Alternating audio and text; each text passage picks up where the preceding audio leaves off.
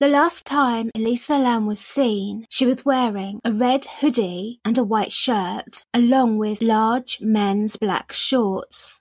In the elevator of the Cecil Hotel, we can see that she's wearing this outfit. And as I mentioned in part one, this outfit is identical to a character called Cecilia in a horror movie called Dark Water, where a woman ends up dead in a water tower on the roof of a building just like Elisa.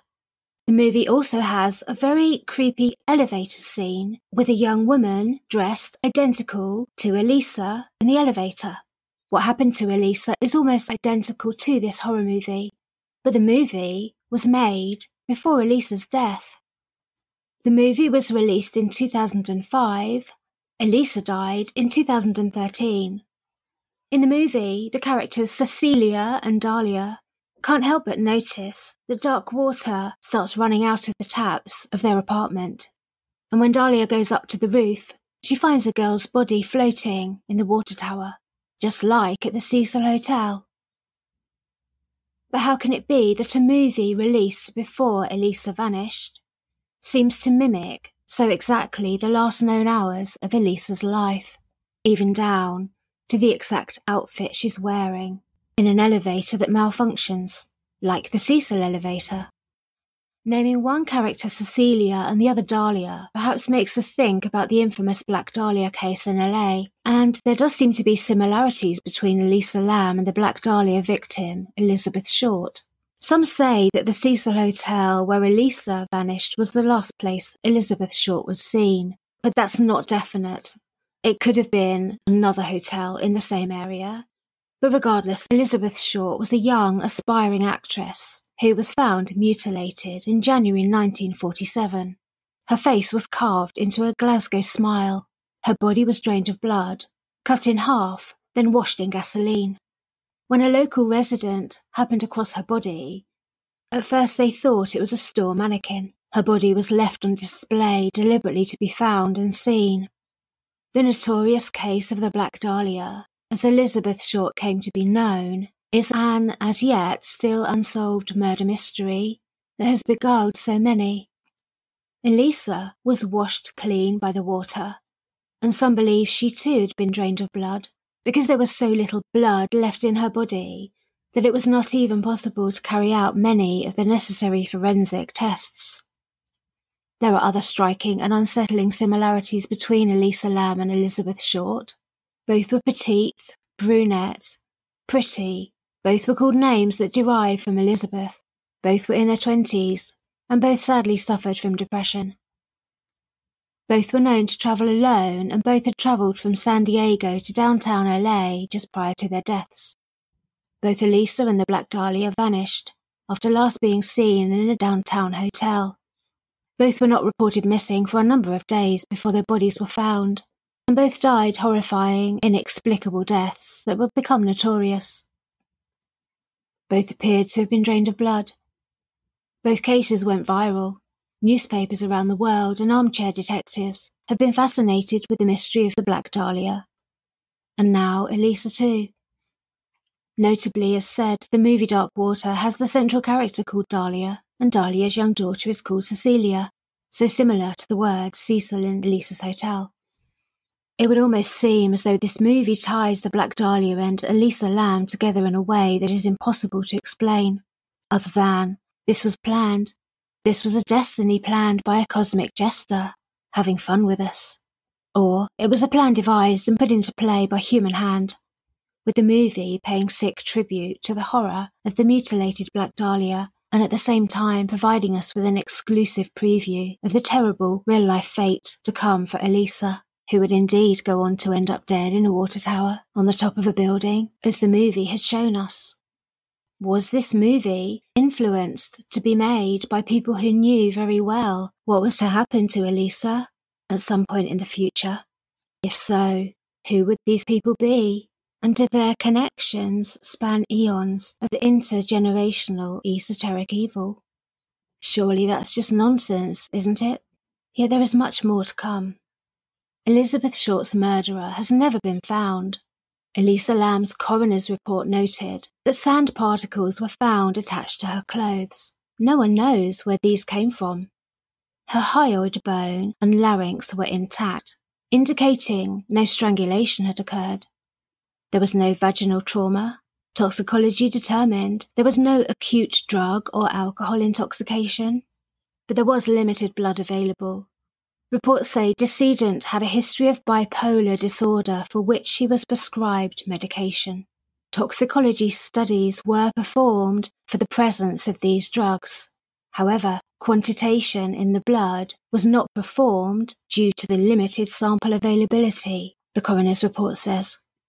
Had all the blood in her body seeped out of her from the quarter inch abrasion on her leg? Or had she been drained of blood, like the Black Dahlia?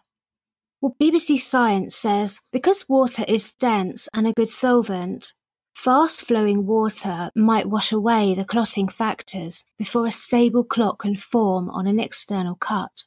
Was her quarter inch cut large enough for all the blood in her body to drain out?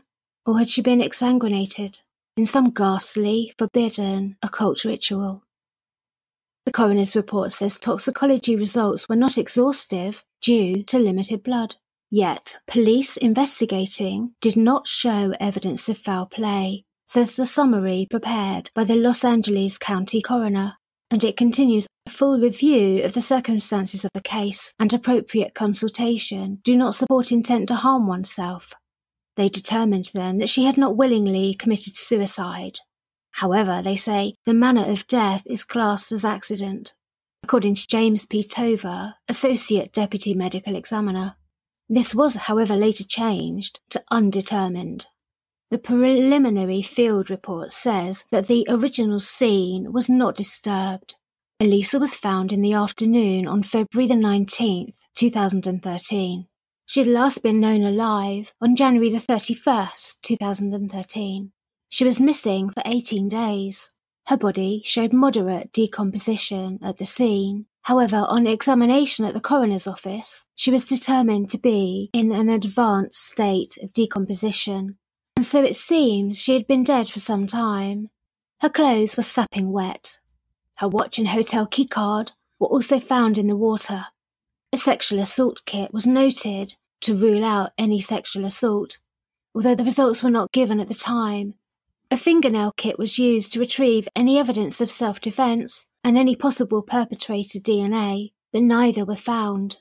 The criminalist report, as part of the LA County Department of Coroner's Medical Examiner's report, states LAPD Robbery Homicide Division took the lead on her case with Detective Tanel Stearns. The report says video surveillance camera in the hotel shows the decedent in an elevator at the hotel exhibiting strange behaviour. No other people seen in the video, and it does not appear that she is being chased or in distress. They determine. The video is reported to be from the 2nd of the 1st, 2013. Detective Tanel Stearns reported 911 and firefighters were called after the decedent was found in the rooftop water tank by a maintenance worker when sent to check the water tanks after complaints of poor water pressure. The coroner's report says there was an unsecured metal removable hatch on the top of the tank. Clothes and shoes were found in the tank. There had been a passage of time between her disappearance and the discovery of her body time in which DNA could blow away, perhaps. Although inside the tank, any foreign DNA would surely have been trapped. Toxicology tested for cocaine, marijuana, amphetamine, methamphetamine, MDMA, morphine, barbiturates. None were detected in Elisa. Just a very small amount of ibuprofen. In her luggage, some of her prescribed medication was found, these included Advil, lamotrigine, quetiapine, and venlafaxine. Many of the prescriptions had been refilled in the month prior to her death, which would seem to indicate she must have been taking her meds in the weeks prior to her death, although Elisa appeared to have probably missed a couple of doses at some point. Despite there being no evidence of any person chasing Elisa, according to the LAPD, the hotel seems to have been severely lacking in security cameras. Had she fled a hotel room after being subjected to an attempted or partial sexual assault, managed to flee and got onto the rooftop to hide? Surely, though, even in fear of one's life, there would have been other places to hide rather than to go up onto the roof, climb a ladder, and into the water tank, with no obvious easy way of climbing back out. Screaming while fleeing might have been more effective, and one or two guests later said they thought they heard a scream. Yet any other cries for help may have been drowned out by the general noise. Elisa was staying in a hostel type room. However, the other occupants of the room requested that Elisa be moved because she was acting strangely, and so the hotel management had moved her to a private room. She'd first been assigned room 506B. The hotel manager indicated that she had started leaving post it notes on some of the other people's beds, which said, Please leave. The Cecil Hotel, now closed, was not a high class expensive hotel, and there had been incidents of disturbances or criminal behaviour in the past, as in any budget hotel. Police said they frequently responded to calls relating to domestic abuse and narcotics. There was worse, though. In 1964, Pigeon Goldie, as she was known, was found raped, mutilated, and strangled to death in her room in the hotel.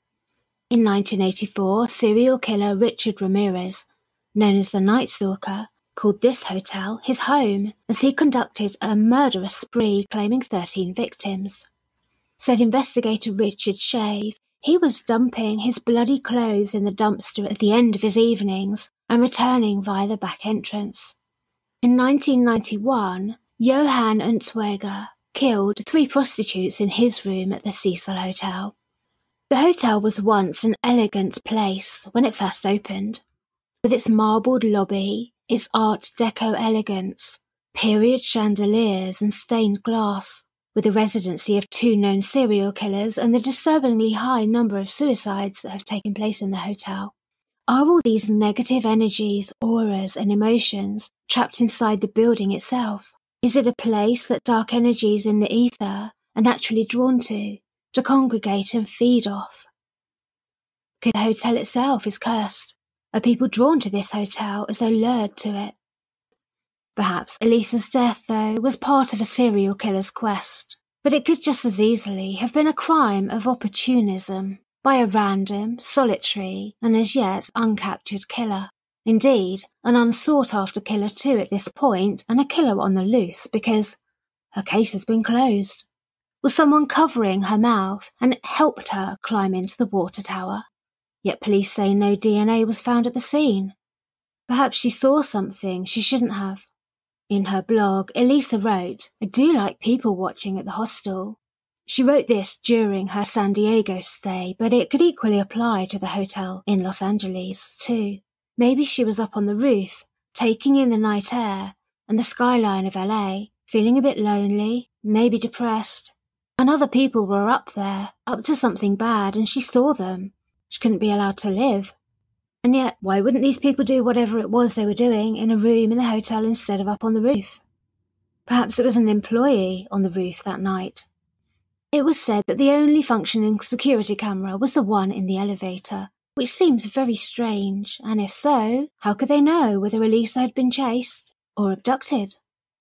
Although police dogs were brought in during the search for her after she vanished, Detective Tanel Stern said they did not enter all the bedrooms, as they would have had to have had a warrant. We do not definitively know if she had been kept in a room or why the dogs did not pick up on her scent. We do not know how close to the water tower the dog searched. The lid to the tank was open when she was found. Would a killer have left it open? Or wouldn't they care? After all, if a killer put her body in the water tank, they must have known at some point she would be found. Or perhaps they didn't understand that her body would affect the water in the ghastly way that it did. Possibly they believed putting her in a water tank would wash away any DNA they'd left on her body, and her body would not be found. And yet, the two homicide detectives who went to the scene after she was found said there was no DNA on the tank itself, which they believe pointed to it being impossible for a perpetrator to have carried her or forced her up the ladder and into the tank without leaving any incriminating DNA behind. Suicide victims do sometimes remove clothes. It's very common, for some reason, for those who kill themselves by wading into water to take off their clothes before they do so. Strangely, those that do very often also place their clothes in a neat pile before drowning themselves. But Elisa's clothes were found with her in the water tower, not piled neatly outside of it. Some believe that the elevator footage has been tampered with. Approximately one minute is missing. Was this the police? Or someone else? If it was the police, what was happening in the one minute cut from the footage that they didn't want us to see? Some believe the elevator has been tampered with, that her killer disabled it in some way, then played cat and mouse with her. But it was an old elevator, and these are notoriously slow, laborious, and unresponsive.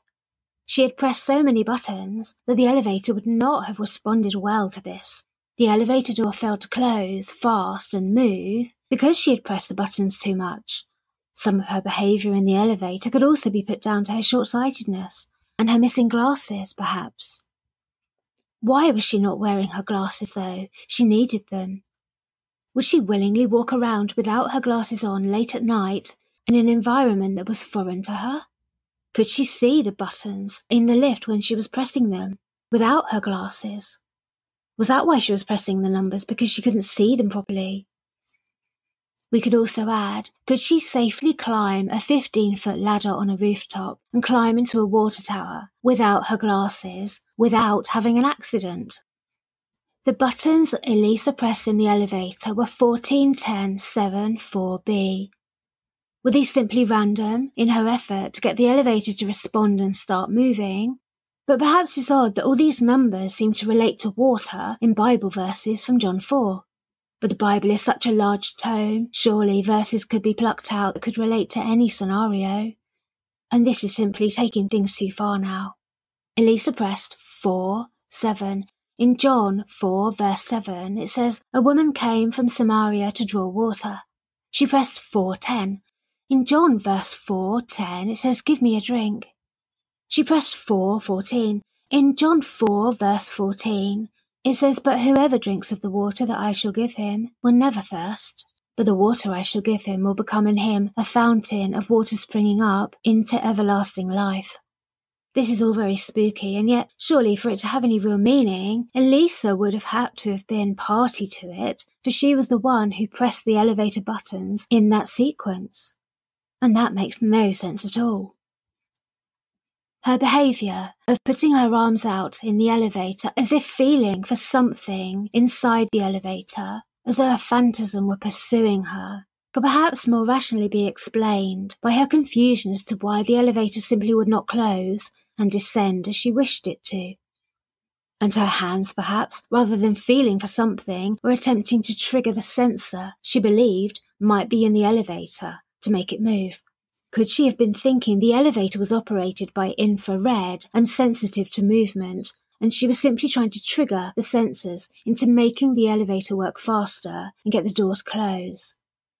She'd probably never been in such an old elevator, and perhaps she was trying to apply modern elevators to this old one. So her stepping in and out of the elevator and then moving to stand right in the corner of it was perhaps her attempt to get out of the way of the sensors, to get it to reset and move. We see her poking her head out of the elevator, peering around, quickly getting back in, standing in the corner, as though playing peekaboo with someone, or trying to hide from someone outside in the corridor. But what if she thought she needed to move out of the way or out of sight of an imagined sensor to activate the elevator to start working again? Did she then give up on it and take the stairs instead? Did she meet her killer on the stairs? Who would take the stairs in a hotel? For this might point to a possible suspect type. Staff, perhaps, and regulars who knew the elevator was slow and unwieldy. Or impatient, fit, youngish guests Although even a man in his 50s or 60s, if fit, may consider walking the stairs instead of patiently waiting for an old slow elevator. Is there also the possibility she had deliberately pressed all the buttons and was jumping in and out of the elevator because she was delaying the elevator purposely? Was she making her way down to the lobby to meet a date? If you read Elisa's blog, you can see that she's clearly very shy, and perhaps she had pressed the buttons knowing it would buy her a few more seconds in an effort to compose herself before she met up with her date in the lobby. Perhaps the first date was someone that she really didn't know. Her mind might have been full of self questioning. Do I look okay? Does my hair look alright? Will he like me? What will we talk about? What if it all goes wrong? It seems that there might have been a mirror in the hotel corridor by the lift. Was she simply buying herself time, trying to compose herself to make a good impression? She'd lost her phone just prior to her disappearance, so we're not able to track who she had been talking with or who she might have met up in the days leading to her death. On the 11th of the 11th, around a year before she went to LA, she met someone. On her blog, she wrote, Now I have a person who makes me smile deliriously. I still think it's too good to be true. I may be young, but I've always thought of love to be like the ending of Drive. She means the movie Drive. Well, the ending of Drive is exceptionally poignant and sad. She writes, I feel so lucky that I met such a wonderful, awesome guy. He makes what pain and anger I felt meaningless. What broken heart. Why would I ever think of killing myself? She writes. This man, a year earlier, was never mentioned again, and she was believed to be single when she arrived in LA. Very interestingly, in this 12 month earlier blog post, Elisa mentions suicide, albeit dismissing it, but a year on in LA, had her depression become too much for her? But surely she would not have wanted to inflict such a horrible death upon herself or the other guests by dying in the same way as the victim in Dark Water. And her pills provided the perfect suicide tool. Or jumping from the rooftop, rather than how she really died. Even if she had become mentally unstable or psychotic, why go to such physical effort as to climb a huge ladder and jump into a water tank? What would even make her think of the water tank? There's nothing in Elisa's character that would even suggest she would think of anything quite so awful. Would Elisa have climbed an external fire escape in the dark alone in a fit of despair?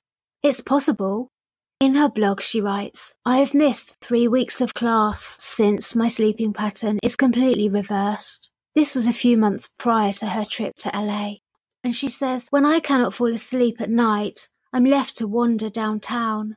And yet, a wander downtown is a little different to climbing a ladder on a roof, stripping, and jumping into cold water to die. To fall in accidentally also doesn't make much sense. In her blog, she neither came across as a thrill seeker or a daredevil, but she does show crippling depression at times. In her third to last blog post, she writes, I had a relapse at the start of term and had to drop two of the three courses. I feel so empty. Her last post reads, I spent two days in bed hating myself. Why don't I do something? It isn't rocket science. It isn't difficult. Get out of bed, eat, see people, talk to people, exercise. It's obvious she's feeling very low here. Yet this doesn't sound like the sort of person to climb onto a rooftop and climb a water tower alone. That would need significant motivation, significant lack of lethargy, and much physical effort. Although Elisa also posted this in December 2013. The astonishing precipice, one side of which the soul was active and in broad daylight, on the other side it was contemplative and dark as night. It's a quote from the author Virginia Woolf, who on March the 28th, 1941, filled her coat pockets with rocks, walked out of her house, and into the River Ouse. The depression which had followed her like a shadow in her adult life had finally caught up with her. She drowned herself. Elisa had also posted about how her medication made her feel sometimes, particularly in her earlier days of taking it. At times, she had written that her meds, when first taking them, made her feel sluggish. In 2010, she says, School has started, and it doesn't help that I can't think. I took a long, unaccounted for break from school, half a year down the drain, where I did not do anything productive, nor learn anything worth knowing. Now it seems my once prized organ no longer works the way it once did. I feel sluggish all day, sleepy, mopey, and tired, unable to concentrate. What once came naturally is now beyond hard to grasp. I won't be able to put together a proper post for a while. Then again, who cares whether or not it makes any sense? In another post, we learn much more about the way she sometimes feels, as a result, presumably from taking her meds for bipolar disorder I've been having headaches for the past two days. and my vision shakes when I stand. I'm not sure if it's vertigo, but I definitely do not feel stable even when sitting. It also gets hard to focus at times. I can't seem to process the whole scene, almost like tunnel vision on a handheld camera. Could Elisa have been suffering the same symptoms on the night she is captured on film in the elevator?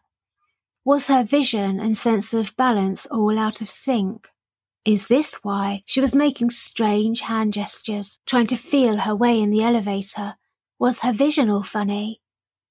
If this is so, it would seem really strange then to imagine that she could or would want to make it up an external fire escape onto a very high roof, climb a ladder, jump into a water tank.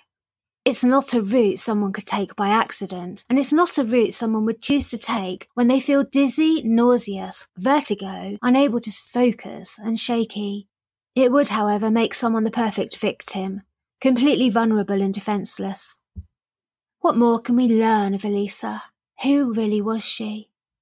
We know she loved fashion, and it seems she wanted to be a known writer. On 10 11 11, she wrote, all I'm doing is publishing writing under my own name, the thing I've wanted to do most in the world since I was six. Interestingly, she adds, why should some imagined psycho stop me from doing what I love? But before we start thinking that she's talking about a physical stalker, it becomes very clear from reading her blog that she's not talking of someone physically following her, which of course, if she had been, would certainly have made something the police could have followed up on but rather she's talking online harassment, trolling, and the effect it was having on her life. Whether she'd actually been trolled, she doesn't explicitly say, and her blog was not a well known one, but her shyness and introversion and the intrusive results that come from being public online seemed understandably to create a perfect storm in her already stressed mind. She had a deep fear of being judged or of not being able to meet the expectation of others when she published online. She wrote under her real name, she said, and she wanted to make her own mark, but it also felt overwhelming for her too. She wasn't a known blogger with millions of followers, but even so, the pressure she felt was very tangible. She reblogged this. The lack of ethics and boundaries on the internet can be alarming. Trolling knows no boundaries. There is no place it won't work or go so long as they make their demonstration of power. On another occasion, she writes, I think part of my reluctance or lack of wanting to be more proactive on my blog is because I'm gun shy of putting myself out on the internet. It's a wonderful but scary place full of judgment. She also reblogged, I don't ever want to feel I need to impress anyone on the internet or in real life. It's too much pressure. I don't want to feel forced to update out of fear of losing readers. Like most young people now, creating a presence online or interacting online seems only to add more to the social pressures they may already be feeling. Are they interesting enough? Pretty enough? How many followers have they got? Elisa comes across as a charming, quirky, and intelligent young lady, mental illness and all, she was a girl who wanted to leave her own individual mark, but being online did not come naturally to her. On the 22nd of the 4th, 2012, her last post, she writes, I'll be judged. I can't do it. It will be a complete, utter disaster. And no one will care about it. And of course, the point of doing everything is to get attention and praise from other people. Yeah, I need to get the most followers and the most views. And by doing that, I have to promote myself and become a phony and pander like hell. Good job you're really following all the ideals you hold so well. You want to be the best, the one with the best clothes, the best outfits, the best, the best, the best. You can't be the best, you're just a nobody, part of the crowd. You don't create anything, you don't contribute. You just stay at home and observe. You're not that special. The only thing that does make you different is that you're a complete, utter failure. She is saying this to herself, starkly chastising herself because she's suffering the pressures of social media and the way the online world has replaced our reality of how the world was without it. Is it possible she simply gave up on that night in LA? That the pressure to become someone online was far too much for her ever to be able to achieve, and she couldn't take the stress, the competition, the exposure. She also comments on her blog, despite being very outgoing, I'm an introvert and have difficulty making friends. Elisa is more an observer than a participant. She likes to people watch, she says, when staying at the hostel in San Diego. She's more comfortable in the background. She wants to be like everyone else, confident, outgoing, popular, followed. but she has a tendency to hide herself away. Much has been made in conspiracy forums of one of Elisa's tweets. It's about invisibility. 18 days before she disappeared, Elisa tweeted about an online article published by the Huffington Post, which described a Canadian company who had been awarded funding from the Pentagon to develop quantum stealth camouflage for soldiers, which renders them invisible. The article said Hyper Stealth Biotechnology has developed quantum stealth, a type of camouflage that bends light around the wearer or an object to create the illusion of invisibility. This camouflage creates the illusion that a person is not there, they become invisible. In that respect, a soldier or a civilian could truly become the invisible man, an invisible predator capable of stalking an unsuspecting victim, like Elisa perhaps, who would be powerless to see them coming. And where better to test such equipment than at a downtown hotel rumoured to be one of the most haunted places in the world, or full of people that have criminal pasts? A place where multiple people have killed themselves or been murdered by resident serial killers. We watch her floundering, grasping with her hands out in front of her, trying to feel for something that she knows is there but can't see. But that's ridiculous, surely. Well, CEO of Hyperstealth Biotechnology Guy Cramer said unless you walked right into them, you wouldn't know that they were there. Why would Elisa post this tweet about this invisibility cloak, given that she wasn't a prolific tweeter at all, and then coincidentally find herself stalked by a hunter who is cloaked in invisibility? This surely couldn't have been what was really happening in that elevator, though. Surely that's too fantastical. Although this equipment is indeed being developed and funded, including by the US Pentagon. But maybe we should also consider that Elisa loved to read and she loved books, including the Harry Potter series. Maybe she was referring to how great it would have been to have had an invisibility cloak like the fabled Deathly Hallows magical artifact. The cloak of invisibility in the Harry Potter books. And so perhaps the answer to this tweet lies in Elisa's own mind. Elisa's introversion and her shyness, as noted from her blog posts, had such a crippling effect on her at times. During her travels, she chastises herself for doing nothing more than sleeping and showering, telling herself she must go out the next day and see the sights. In San Diego, she wrote, Today I slept, took a long hot shower. It has been most productive and enjoyable. I seriously have done nothing in San Diego that is out of my normal routine at home. Now that I'm well and rested, I should venture outside more. So she hid herself away from everyone. Perhaps the fantasy of having the ability to turn herself invisible was what she was really looking for. Yet she yearned for company too. She wrote, I feel so empty. What is the purpose of owning nicely curated closet if there's no place to wear it? What's the purpose of reading countless articles if there's no one to discuss it with? Ultimately, she was achingly lonely, poignantly and rather ironically. If anything can come out of her tragic death, it's the comfort she gave, unwittingly, to others online after her death. Which perhaps isn't widely reported on. After her death, a person called Josh wrote to her on her blog. He said, I'm turning 15 in a few months. Although I never would have known you, I knew we would have been great friends if our paths had crossed. The thing that disappoints me is that although there is a large age gap, the similarity between you and me was unbearable. I had seen a reflection of myself, a girl that understood, that would have understood me. All we both wanted is someone there. Another man writes, I'm sobbing. I'm only 14, but the thoughts you had, the emotions you felt, I understand you. I cannot believe the literal heartache I'm currently feeling. The loss of a soulmate is what it feels like, and it hurts me so much to know that can never happen. I don't have anyone who I thought understood me, but I know you did, and that puts me to ease. All it would have taken was a friend, someone who would be there for you and remind you that it's okay. But it looks like that person never came. I feel so upset typing this, happy that I found someone like me upset because I lost someone. You've touched many lives, Elisa, probably even saved a lot of people too. On the last day of Elisa's life, she wrote, or rather reblogged, given that it has quotation marks, and I'll spell it C-U-N-T, again, question mark, and continues with, it was odd how men used that word to demean women when it was the only part of a woman they valued. She's reblogged and posted. What's very strange about this is that while we could perhaps very easily interpret Elisa posting this because a man had perhaps been rude to her that day in a casual encounter, perhaps they'd accidentally bumped into each other on the street or inside the hotel, and he had sworn at her, and yet there is some graffiti that's written just beside the water tower where her body was found, and it's clearly visible in the media images of the firefighters up on the roof by the water tower trying to get her body out. The graffiti says Fec tu cunt, her summa, which crudely translates from Latin as, in fact, she was a cunt.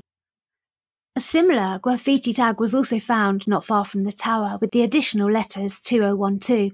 Was the graffiti written there prior to Elisa's death?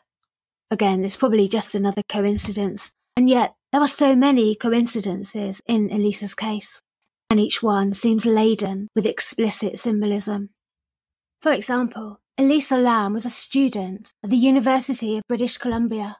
Although she had taken time out from her studies and was not actively enrolled at the time she visited LA. However, her university has a centre for tuberculosis research. When Elisa Lam vanished in downtown LA, there was, at exactly the same time, an outbreak of strain resistant tuberculosis. In fact, the outbreak happened right beside the Cecil Hotel on Skid Row. Strangely, widely used tuberculosis diagnostic tests for rapid detection is called Lam ELISA. How odd that Elisa Lam, at the time of her disappearance, would share the same name as a TB test which could be used for the tuberculosis outbreak that was happening exactly where she was located. How could this possibly be? Surely it's simply just uncanny, but there is much more to come.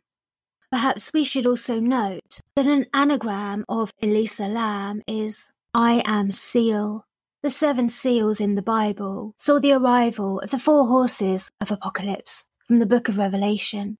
It tells of a scroll held in God's right hand, sealed by seven seals. The Lamb with Elisa's surname being, of course, Lamb, opens the first four of the seven seals, which summons four beings who ride out on horses. The first horseman, who rides out on a white horse, is often referred to as pestilence and represents infectious disease or plague, such as tuberculosis. Evangelist Billy Graham also interpreted the first horseman as the Antichrist, interestingly. Well, Skid Row, next door to the Cecil Hotel in LA, was experiencing a plague outbreak. Across the pond in London, England, another Cecil Hotel once stood. In marked comparison to the budget accommodation of Elisa Lam's Cecil Hotel, the London Cecil Hotel was the epitome of luxury and refinement. It was built in 1886 with stone and red brick as a high class and very expensive luxury hotel. It had a built in Masonic hall. It was at this hotel that one of the most infamous men in England, Aleister Crowley, known as the Beast, or the wickedest man in the world, took up residence in 1889. In his book, The Confessions of Aleister Crowley, we know that he took a room in the Cecil Hotel there and he says, busied myself with writing on the one hand and following up the magical clues on the other. Jephthah and other poems were written about this period. It is a kind of backwater in my life. I was the more ready to be swept away by the first definite current. It was not long before it caught me. Well, Crowley was introduced to George Cecil Jones, a member of the Hermetic Order of the Golden Dawn at the Cecil Hotel there, and through Cecil Jones, Crowley was introduced to the book of the sacred magic of Abramelin the Mage. At this Cecil Hotel, Crowley was initiated into the Outer Order of the Golden Dawn by its leader Samuel Liddell MacGregor Mathers. And here, at this Cecil Hotel, Crowley wrote the work Jephthah, Collected Works Volume 1. He begins with a dedication quoting Il Penseroso, a poem by John Milton of Paradise Lost. It says, Let my lamp at midnight hour be seen in some high lonely tower, and of those demons that are found. Some think this is a foreboding and oblique reference to the tower in which Elisa was found drowned at the other Cecil Hotel in LA. In the poem, the character Jephthah is a judge who is featured in the Hebrew Bible and the Pseudo Philo works, an ancient biblical text. This judge offers his daughter as a willing sacrifice. His daughter was called Selah, which happens to be an anagram of Elisa. Was Elisa someone's willing sacrifice? Was there some great occult meaning revealed in plain sight in a ritual drowning of Elisa Lam? In his Jephthah book, Crowley also writes an invocation of a spiritual resurrection. He says, Then rose thy spirit through the shaken skies, Child of the dawn, I say to thee, arise, let there be light. The desecrated tomb gaped, the stones rolled back, the charioted night, the splendid forehead crowned with love and light, now freedom flower at star and wind and wave, and spirits of the unimagined fire may seek her sire. In the pure soul of man, her lips may have, in the pure waters of her desire, truth. Well, another allusion to water again. But of course, poems are often simply metaphorical, and it may be that Crowley was referring to perhaps political strife at the time and the fight for freedom from the system. According to Thelema, a set of magical, mystical, and religious beliefs formed by Crowley, in his Amalantrah working of 1918, a magic ritual he devised and conducted apparently led to the physical manifestation of a channeled entity. Crowley claimed he'd opened up a cosmic portal through this high magic ritual, and out came this creature, this interdimensional entity, which was later drawn in a sketch by Crowley and looks remarkably like the later drawings of grey aliens. Well, Crowley named this creature Lam. Perhaps it may also be interesting to note that Elisa Lam was born on April the 30th. This is Walpurgis night, the Night of the Witch, sometimes also called Beltane, but most commonly known as May Day. We may picture the innocent custom of dancing round maypoles, but the ancient Druids would sacrifice a human at this time to appease the gods and hope for good harvest. These days, we have an effigy instead of a human being, the burning man. On Walpurgis night in ancient Germanic folklore, a harlequin figure leads an army of ghosts and lost souls. The Harlequin is the leader of the involuntary dead. He is depicted as a black faced emissary of the devil. He roams the countryside under the dark of night with his band of demons, seeking the souls of people to carry them to hell. In 1091, a monk called Wackerlin claimed he witnessed the wild hunt. An enormous tree trunk was being carried by two men, on which was strapped and bound some wretch tightly trussed suffering tortures. A fearful demon was sitting astride the same tree trunk. The demon was sticking red hot spurs into the man's loins. This was undoubtedly the Harlequin's army, doomed souls marching through the land, he wrote. Walpurgis Night is the highest day on the Druidic witches' calendar, and as midnight strikes, May the 1st is supposedly one of the Illuminati's most sacred holidays, and a human sacrifice is demanded at this time it is said. But Elisa didn't die on Walpurgis night, she was born on it. Yet one confidential source I spoke with, who pointed this fact out to me about her birth date, also pointed out to me that there was another very strange death of a young woman not too far away from LA. This young woman had also been displaying very strange and irrational behaviour on the night of her disappearance, just like Elisa had in the elevator, and she too ended up dead not long after. It is quite likely that she died in water too. This other young woman was also born on Walpurgis night. I first wrote about Elisa Lam case back in 2014 in one of my books and talked about it on my first appearance on Coast to Coast AM in 2015. Well, I was interviewed on another podcast a year or so later and was asked about the Elisa Lam case again. After the show had aired, It was posted on YouTube, and a person posted a comment below with a link to a video that they'd made about a most remarkable discovery in this case. The video they had made went on to explain that the IP privacy registration of the website for the last bookstore in LA, the last known place Elisa was on the day of her disappearance, well, this privacy registration through a company that had the exact same zip code as Elisa Lam's grave. The last bookstore's website privacy registration had been done through this company prior to Elisa's disappearance. It had been registered on the 19th of the 8th, 2009. Well, Elisa disappeared in January 2013. I checked, and this registration was not tampered with or altered after her death. It was filed before her death. The funeral home of Elisa Lam, Forest Lawn Funeral Home in Vancouver, has exactly the same zip code of V5G3M1 as this domain privacy registration company. That company used by the last bookstore to register their website privacy well, while this company, of course, registers thousands of companies' websites' privacy, there are also thousands upon thousands of website domain privacy companies that the last bookstore could have chosen to use to register their website privacy with. Instead of any of these other thousands of other companies, the last bookstore, prior to Elisa's death, chose to register it with a company that has the same zip code exactly as the cemetery where her body now lies. The last bookstore featured quite predominantly in the media coverage of the search for Elisa. Their website indirectly points to the exact spot now where her dead body lies. How could this even be possible? Once more, the riddles surrounding Elisa only seem to get more puzzling, with yet another seemingly impossible coincidence.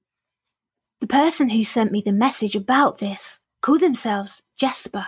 A curious Google search of the name Jesper took me to the first result on Google, an article on tuberculosis. Once again, forming some kind of loop back to the tuberculosis outbreak beside the Cecil Hotel. And so the games continue.